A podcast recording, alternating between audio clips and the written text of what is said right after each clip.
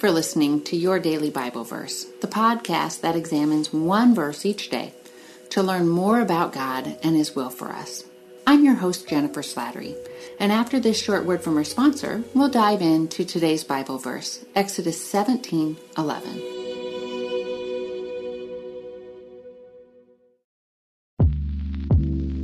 Did you know that the Salvation Army not only provides services to those in need, but we also produce a network of Christian podcasts you can listen to on your favorite podcast store? One of these shows, Words of Life, is a 15 minute weekly show featuring interviews, testimonies, Bible studies, and more. In April, we'll once again hear from author and pastor Natalie Runyon. She has created a new six week discipleship course for women to talk about community, women in leadership, accountability, and more. We want discipleship to be what's drawing people, not bounce houses. They're more likely to come back and not just to be entertained.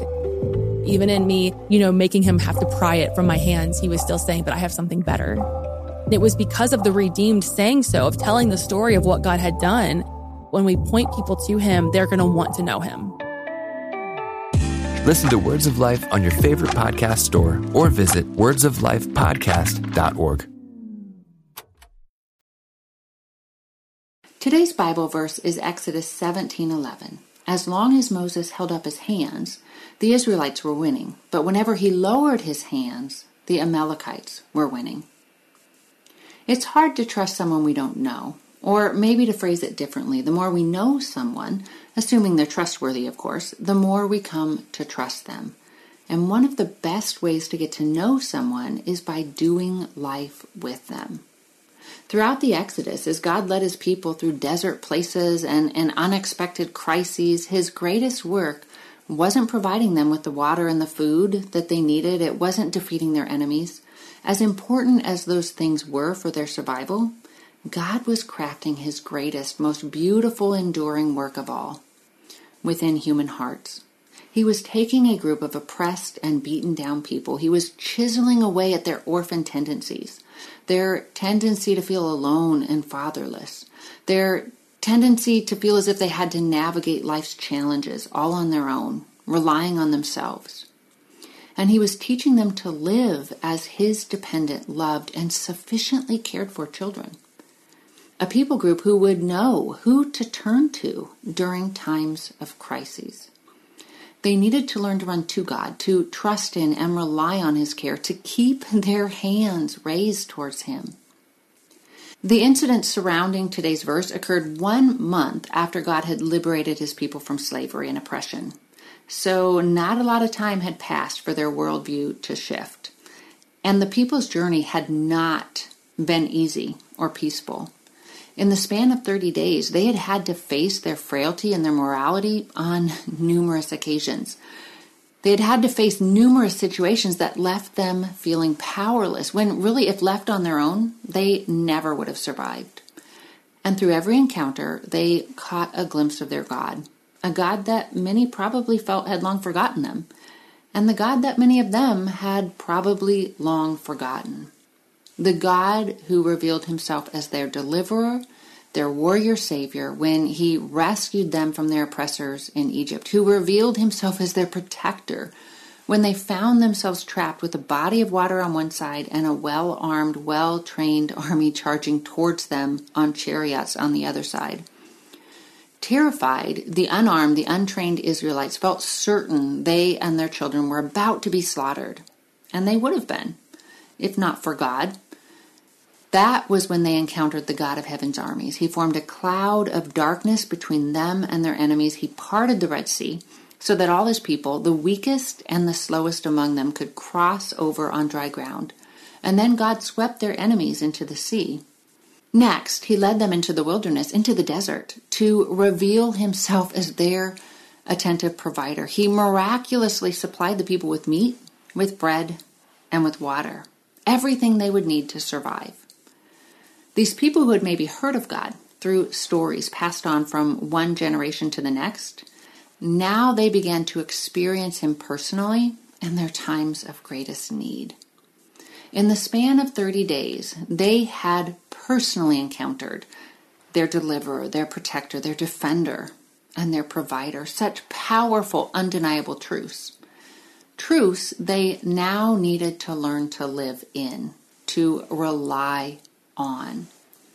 And that's when we get to today's verse, which states As long as Moses held up his hands, the Israelites were winning. But whenever he lowered his hands, the Amalekites were winning. Moses had to keep his hands raised as a clear example of his dependence on God. This was a posture and a symbol of prayer and dependence. Victory came not through the Israelites' strength, through their power, through their strategic planning, but instead through their surrender. That was how they would survive every battle, with their arms raised in humbled obedience to and reliance on their deliverer, their protector, their defender, Almighty God. That can be a hard lesson to learn sometimes, can't it? It's one thing to know intellectually that God is our all powerful, sovereign provider and protector. It can be super hard to live in those truths when we find ourselves in desert places or under attack. But that's how we experience the soul deep peace that Jesus promised by letting God be God in every area of our lives. Just as the Israelites did in their battle against the Amalekites. And because of their reliance on God, they found victory. Let's pray. Father God, the Bible tells us again and again that you alone are our provider and protector. You're able to deliver us from our greatest fears. And we've seen your heart displayed throughout Scripture and in our lives as well. The next time we find ourselves unexpectedly under attack, help us to turn to you. Help us to trust in you. Help us to rest in your power and your love. In all the problems and challenges we face, Lord, help us to daily approach you with an attitude of our arms raised, with our hearts turned to you. In the name of your precious, victorious Son, we pray. Amen. Thank you for listening to Your Daily Bible Verse, a production of Life Audio and the Salem Web Network. If you enjoyed this episode, would you leave us a rating and review in your favorite podcast app?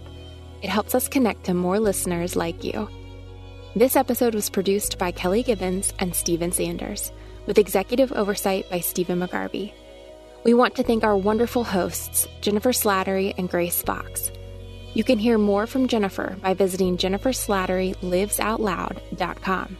And you can find out more from Grace by visiting gracefox.com.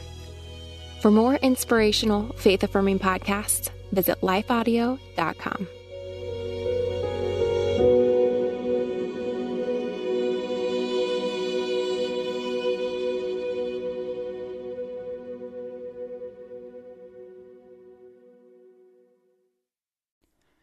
Christmas. For most kids, it's the most joyful time of the year. But this Christmas, 1.5 million children will spend the holiday separated from a parent because their mom or dad is behind bars. Prison Fellowship Angel Tree needs churches in our communities to volunteer to bless local children with a gift, the gospel, and a loving message from their parent. I believe this is an incredible opportunity for our listeners to share the love of Jesus this Christmas. Many of Prison Fellowship's partner churches continue ministry to local Angel Tree families after Christmas is over. Through this ongoing care, Prison Fellowship Angel Tree strengthens and encourages families every day. Angel Tree wouldn't be possible without the help of faithful volunteers. If you're ready to make an eternal impact in your community, please register today at angeltree.org backslash church. That's angeltree.org backslash church. Miracles are everywhere. Let our adventure begin! Discover PureFlix, your premium streaming service where faith and family values come home. Ready to have some fun? The most exclusive selection of quality, wholesome movies and series that will uplift your spirit. A man can argue whether God exists, but when he looks at his daughters, he knows. With new arrivals every week. Unbelievable. Save big and enjoy the possibilities, like invitations to exclusive theatrical screenings. I see it, so I believe it. Find out more by joining today at pureflix.com. Are you concerned about tensions in the Middle East? Do you wonder where we're currently at in the biblical timeline? Are we really in the last days? Hi, everyone. I'm Dr. Carl Moeller with the Inside the Epicenter podcast. Every week, my co host, best selling author Joel Rosenberg, and I answer those questions and more. You'll hear inside knowledge of our meetings with leaders at the highest levels of government in the U.S., Israel, and the Middle East, equipping you to filter the news with biblically sound insights. Find Inside the Epicenter on your favorite podcast app or go to joshuafund.com to listen and subscribe.